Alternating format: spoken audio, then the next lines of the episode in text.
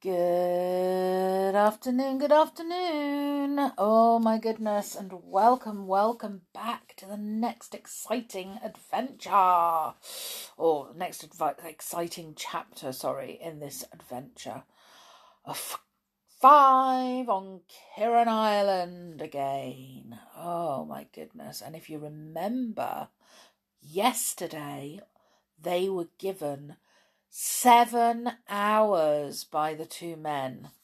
Seven hours before they were going to blow up the island. So, with Uncle Quentin, George, and Timmy still on the island. So, let's see what they decide in those seven hours. Ooh. So we're on chapter 18 and it's half past four in the morning. So there we go. Ah, as soon as the men were out of earshot, George's father spoke in a very low voice. It's no good. I'll have to let them have my book of notes. I can't risk having you buried down here, George. Oh, I don't mind anything for myself. Workers of my sort have to be ready to take risks all their lives. But it's different now you're here. Well, father, I haven't got the book of notes, whispered George thankfully. I gave them to Timmy. I did manage to get that stone away from the entrance to his little prison, though the men think I didn't. I gave the book to Timmy and told him to go and hide till I fetched him. Fine work, George, said her father. Well, perhaps if you got Timmy now and brought him here, he could deal with those two men before they suspect he is free. He is quite capable of getting them both down on the ground at once. Oh, yes, it's our only chance, said George. I'll go and get him now. I'll go a little way along the passage and whistle. Father, why didn't you go and try and rescue Timmy? I didn't want to leave my book, said her father. I dared not take it with me in case the men came after me and found it. They've been looking in all the caves for it. I couldn't bear to leave it here and go and look for the dog. I was sure he was all right when I saw the men taking biscuits out of the bag. Now do go, George, and whistle to Timmy. The men may be back at any moment. George took her torch and went into the passage that led to the little cave where Timmy had been. She whistled loudly and then waited.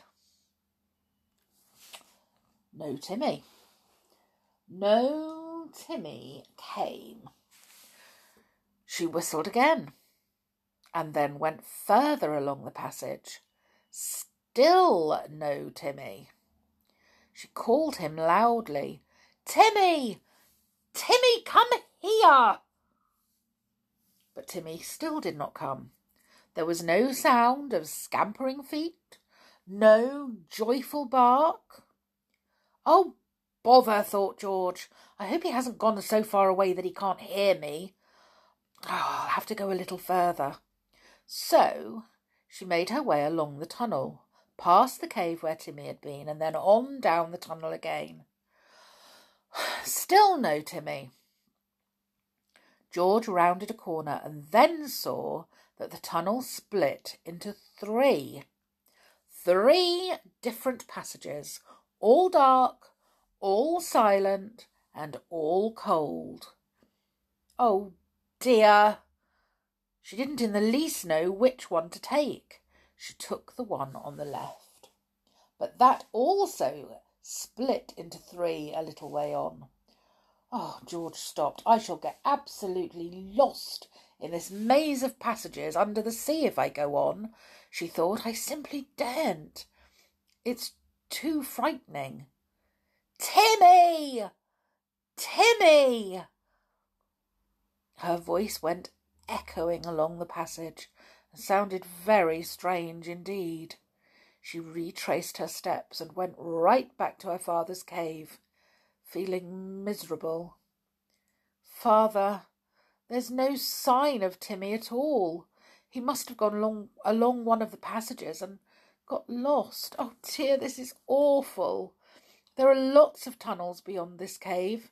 It seems as if the whole rocky bed of the sea is mined with tunnels. George sat down and looked very downhearted. Quite likely, said her father. Well, that's a perfectly good plan gone wrong. We must try and think of another. Oh, I do wonder what Julian and the others will think when they wake up and find me gone, said George suddenly. They might even come and try to find me here. Well, that wouldn't be much good, said her father. These men will simply come down here and wait, and nobody will know where we are. The others don't know of the entrance in the little stone room, do they? No, said George. If they came over here, I'm sure they'd never find it. We've looked before, and that would mean they'd be blown up with the island. Father, this is simply dreadful. If only we knew where Timmy was, said her father, or if we could get a message to Julian to tell him not to come. What's the time? Oh, my word, it's nearly half past three in the early morning. I suppose Julian and the others are all fast asleep. Well, Julian was fast asleep. So was Anne. Dick was in a deep sleep as well. So nobody guessed that George's bed was empty. But about half past four, Anne awoke, feeling very hot. I really must open the window, she thought. I'm boiling. She got up and went to the window. She opened it and stood looking out. The stars were out and the bay shone faintly. George, whispered Anne, are you awake? She listened for a reply, but none came. Then she listened more intently. Why, she couldn't even hear George's breathing. Surely George was there. She felt over George's bed. It was flat and empty. She switched on the light and looked at it. George's pyjamas were still on the bed. Her clothes were gone. Ah! George has gone to the island, said Anne in a fright, all in the dark, by herself. She went to the boy's room. She felt about Julian's bed for his shoulder, and then shook him hard. He woke up with a jump. What is it? What's up? Julian, George is gone. Her bed's not been slept in, whispered Anne. Her whisper awoke Dick, and soon both boys were sitting up, wide awake. Oh, I might have guessed she'd do stupid thing like that, said Julian. Middle of the night, too and all those dangerous rocks to row around. Oh, now, what are we going to do about it? I told her she wasn't to go to the island. Timmy would be quite all right. I expect Uncle Quentin forgot to take him up in the tower with him yesterday, that's all. She might have waited till half past ten this morning, then she would probably have seen him. Well, we can't do anything now, I suppose, can we? said Anne anxiously. Not a thing, said Julian. I've no doubt she's safely on Kirrin Island by now, making a fuss of Timmy and having a good old row with Uncle Quentin. Really, George is the limit. They talked for half an hour and then Julian looked at his watch. Five o'clock. We'd better try and get a bit more sleep. Aunt Fanny will be worried in the morning when she hears of George's latest escapade. George went back to her. Uh, Anne, sorry, went back to her room. She got into bed and fell asleep. Julian could not sleep. He kept thinking of George and wondering where exactly she was. Wouldn't he give her a talking to when she came back? He suddenly heard a peculiar noise downstairs. Whatever could it be? It sounded like someone climbing in at a window. Was there one open? Oh, yes, the window of the little wash place might be open. Crash! What in the world was that? It couldn't be a burglar. No burglar would be foolish enough to make such a noise. There was a sound on the stairs, and then the bedroom door was pushed open. In alarm, Julian put out his hand to switch on the light, but before he could do anything, something heavy jumped right on top of him. He yelled, and Dick woke up with a jump. He put on the light, and then Julian saw what was on his bed. Timmy! Timmy? How did you get here?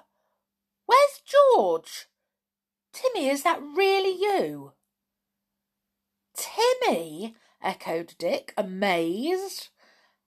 Has George brought him back then? Is she here too? Anne came in, woken by the noise. Why, Timmy! Oh, Julian, is George back too then? No, apparently not, said Julian, puzzled. I say, Tim, what's this you've got in your mouth? Drop it! Drop it! Timmy dropped it. Julian picked it up from the bed. It's a book of notes, all in Uncle's handwriting. What does this mean? How did Timmy get hold of it, and why did he bring it here? It's most extraordinary. Nobody could imagine why Timmy had suddenly appeared with the book of notes. And no George. It's very odd, said Julian. There's something I don't understand here. Let's go and wake Aunt Fanny. So they went and woke her up, telling her all they knew. She was very worried indeed to hear that George was gone. She picked up the book of notes and knew at once that it was very important.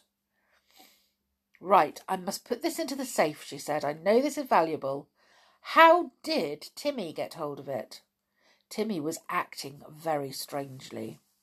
He kept pawing at Julian and whining. He'd been very pleased to see everyone, but he seemed to have something on his mind.